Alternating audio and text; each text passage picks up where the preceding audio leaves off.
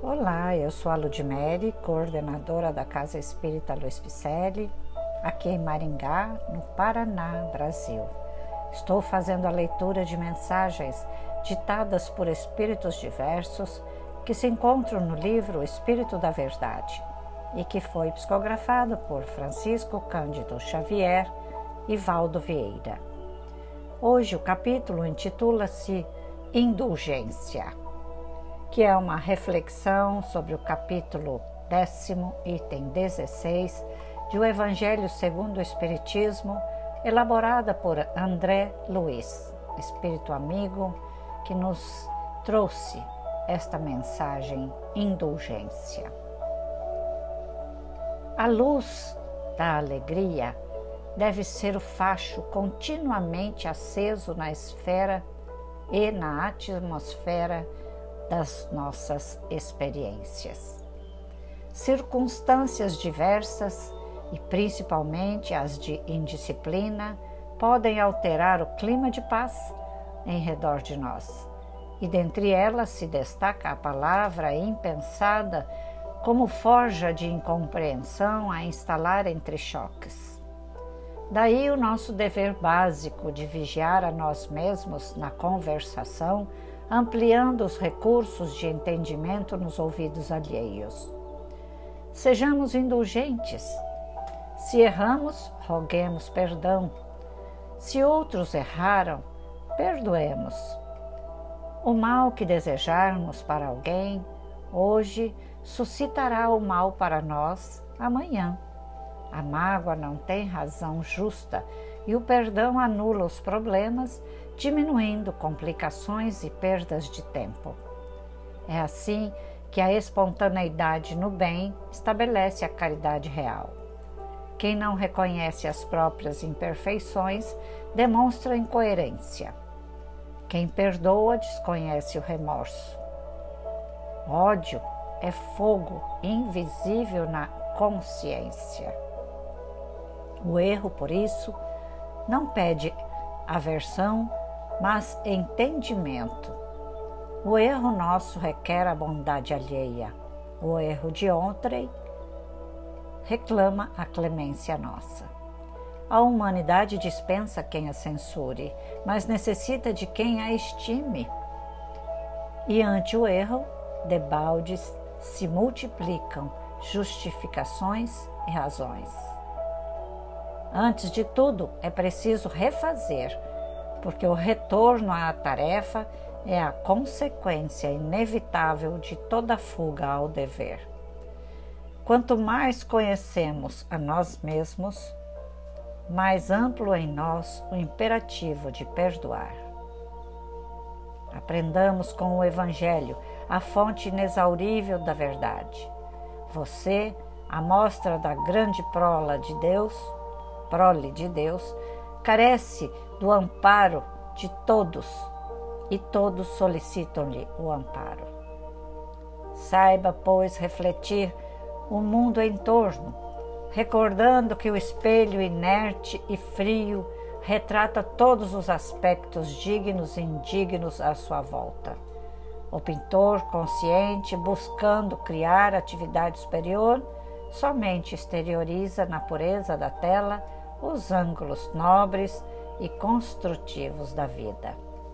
André Luiz. Tarefas. Retorno a tarefas, muito bem pontuado por André Luiz, porque estamos aqui no mundo reencarnados, já tivemos várias outras reencarnações e todas elas formando uma personalidade hoje em que nós reagimos diante dos problemas, diante das injúrias, das lamentações, diante das palavras. E essa personalidade formada em nós, muitas vezes, sempre, quase sempre, pode reagir mal ou bem dependendo da forma que compreendermos a forma que veio, né, que, que vieram as ações dos outros, ou nossa mesmo. As razões, as nossas razões que achamos que estamos certos, podemos não estar.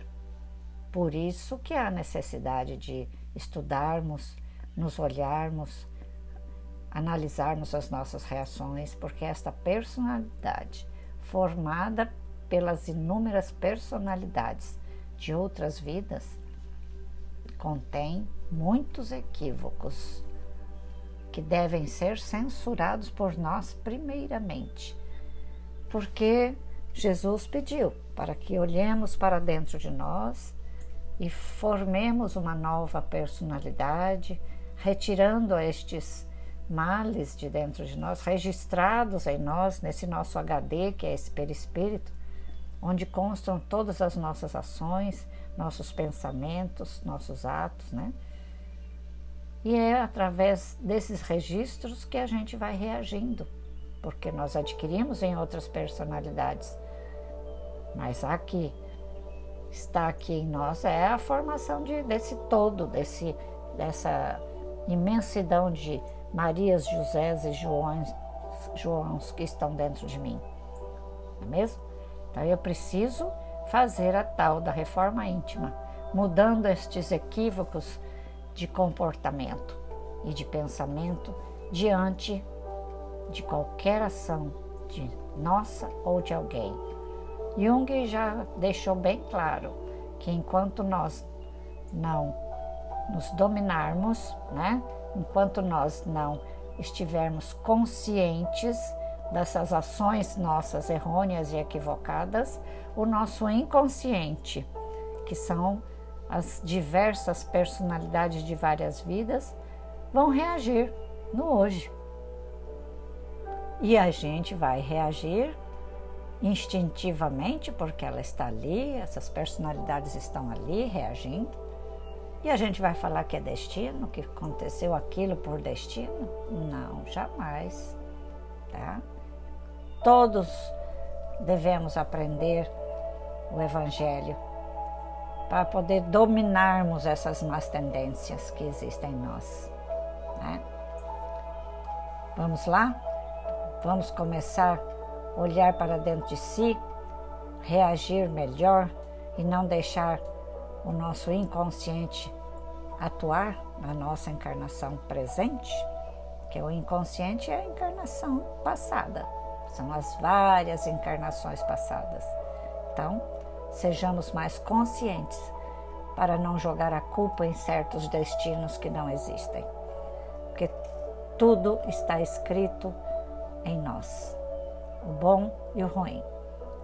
Saibamos então raciocinar para poder trocar os nossos passos e tomarmos as nossas decisões. É por isso que estamos fazendo a leitura desses, destas mensagens, desses livros, para nós estudarmos juntos, para aprendermos juntos, seguirmos juntos na caminhada de Jesus.